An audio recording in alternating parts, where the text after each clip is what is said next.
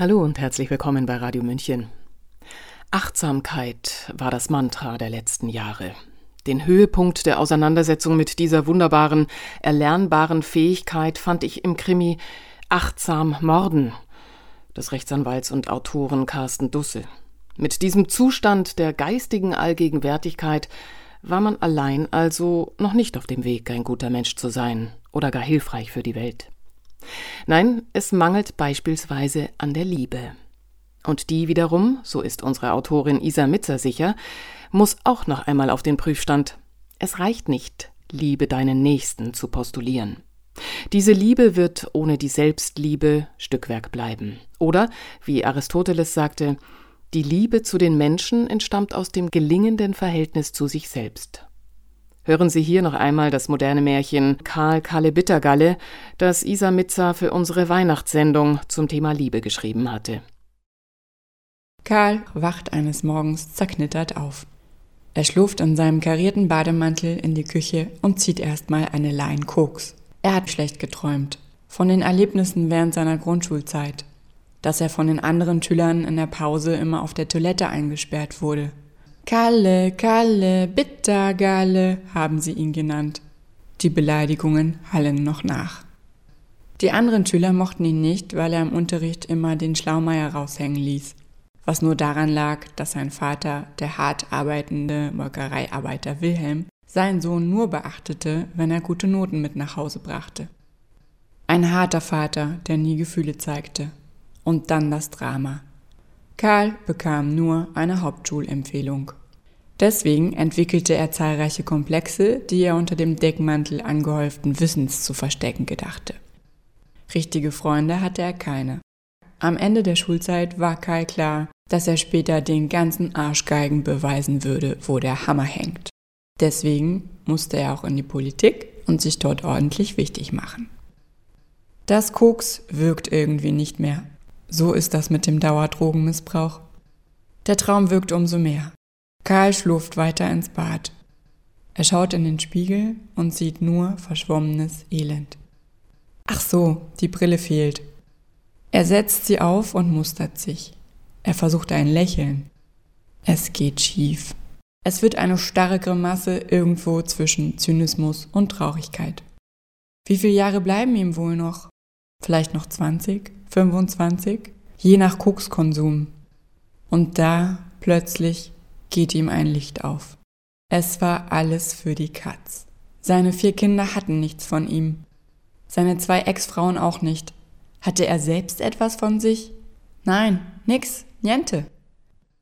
Nehmen wir einmal an, Karl würde nun klar werden, dass ihm etwas Wesentliches im Leben fehlt. Er kann es nicht genau benennen, aber ich benenne es jetzt. Es ist die sogenannte Selbstliebe. Liebe deinen Nächsten wie dich selbst, steht in der Bibel. Selbstliebe ist nicht zu verwechseln mit übersteigertem Egoismus oder Narzissmus. Sie bedeutet, dass ich mich selbst mit allen Fehlern und Schwächen genauso annehme, akzeptiere und schätze mich selbst genauso lieben kann, wie ich auch meine besten Freunde oder meine Familie oder meinen Partner lieben kann. Dass ich mich um mein Wohlergehen kümmere, mein Äußeres mag und dafür einstehe, wer ich bin und was ich in dieser Welt aus tiefstem Herzen verwirklichen will. Dass ich aus dem vollsten Herzen liebe. Und dass ich mich im besten Fall aufrichtig im Spiegel ansehen und mir sagen kann, ich liebe mich, so wie ich wirklich bin. Und nicht, wie andere mich haben wollen. Ich kann verzeihen, ich kann loslassen, weil es zu meinem Besten ist. Was würde wohl passieren, wenn wir alle diesen Leitsatz aus der Bibel zu 100% in die Realität umsetzten? Karl würde klar werden, dass er sich einen Dreitagebart wachsen lassen will und seine maßgeschneiderten Anzüge lieber durch einen flauschigen Jogginganzug eintauscht. Dass er mit seinen vier Kindern endlich mal zelten gehen will, so richtig mit Dosenbier und Angel im Gepäck, ganz ohne Security, dass er Tango tanzen lernen will und sich besser ernähren will, endlich mit dem Koksen aufhören und mit dem ganzen anstrengenden gefallen wollen. Dass er eine Frau kennenlernen möchte, vielleicht eine Bäuerin namens Erna, die ihn trotz seiner schlechten Zähne liebt, wie er ist, und nicht, weil er einen hohen politischen Posten bekleidet. Und dann entdeckt er auf einem Spaziergang mit Erna in der ländlichen Idylle, dass er eine große Zuneigung für Kühe empfindet. Diese Tiere erfüllen ihn mit Frieden Aufgrund seiner Kindheitserfahrung in einem Molkereibetrieb hat er auch einen guten Zugang zu den Tieren. Karl zieht aufs Land und macht die restlichen Jahre seines Lebens etwas, was er gut kann und was ihn innerlich erfüllt. Er eröffnet einen kleinen, privat betriebenen Viehhof, melkt Kühe und überlässt die Politik denen, die aus Leidenschaft und Überzeugung antreten. Abends tanzt er mit Erna Tango über die taunassen Wiesen und erfüllt aus tiefstem Herzen, endlich kann er sich selbst so annehmen, wie er ist, ganz unabhängig von der fehlenden Vaterliebe. Natürlich wird dieses Ende dadurch ruiniert, dass er für die einrichtungsbezogene Impfpflicht zur Rechenschaft gezogen wird, aber das lassen wir hier jetzt mal weg. Die wahrhaftig gelebte Praxis der Selbstliebe wäre der Anfang einer echten Revolution. Eine Revolution der Zärtlichkeit, eine Revolution des Neuanfangs, die Revolution hin zu einer besseren Welt. Denn erst wenn wir anfangen, uns selbst zu lieben, sind wir nicht mehr abhängig davon, ob andere es tun. Erst wenn wir uns selbst lieben, gestehen wir uns zu, in diesem Leben unser bestes, ureigenstes Wesen zu verwirklichen. Eine Welle der Innovation und Belebung würde über den Erdball rollen.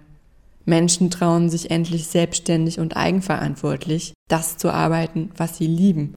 Beruf wird zur Berufung. Die Werbeindustrie, die auf Mangeldenken aufbaut, wäre plötzlich im Arsch. Konsumdenken sowieso und wer weiß, ob das Kreditgeldsystem noch funktionieren würde.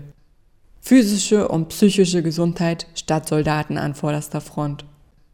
Auch Psychoterror, Mobbing und toxische Beziehungen würden der Vergangenheit angehören. Alte Hierarchien würden zusammenbrechen, ein kollegiales, wertschätzendes Miteinander auf Augenhöhe würde sich etablieren. Gegenseitige Unterstützung statt Konkurrenz und Ellenbogendenken. Menschen würden anfangen, wahrhaftig ihre Gefühle auszudrücken. Die Masken der Selbstinszenierung würden fallen. Totale, radikale Ehrlichkeit würde den Ton angeben. Auch in Kunst und Kultur würde sich einiges tun. Die ganzen behaupteten, verkopften, gefallsüchtigen Kandidatinnen wären raus. Ab jetzt zählt nur noch Authentizität, nur noch die Liebe zur Tat und nicht das Schielen auf den Erfolg, den sie vielleicht hervorruft.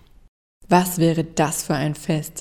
Für dich und mich und uns und sogar für Karl Kalle Bittergalle, und weil Weihnachten ja angeblich das Fest der Liebe ist, lass es uns doch auch alle zu einem Fest der Selbstliebe machen.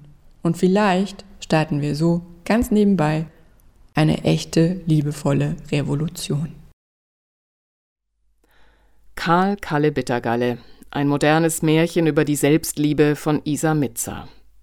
Wenn sich jetzt Assoziationen mit der realen Welt auftun, möchte ich gerne im ersten Korintherbrief von Paulus lesen, die Liebe hört niemals auf, aber seien es Weissagungen, sie werden weggetan werden. Seien es Sprachen, sie werden aufhören. Sei es Erkenntnis, sie wird weggetan werden. Denn wir erkennen stückweise und wir weissagen stückweise. Wenn aber einmal das Vollkommene da ist, dann wird das Stückwerk weggetan. Mein Name ist Eva Schmidt. Ich wünsche auch im Namen unserer Autorin Isa Mitzer fürs nächste Jahr einen Sack voll Selbstliebe. Ciao, Servus.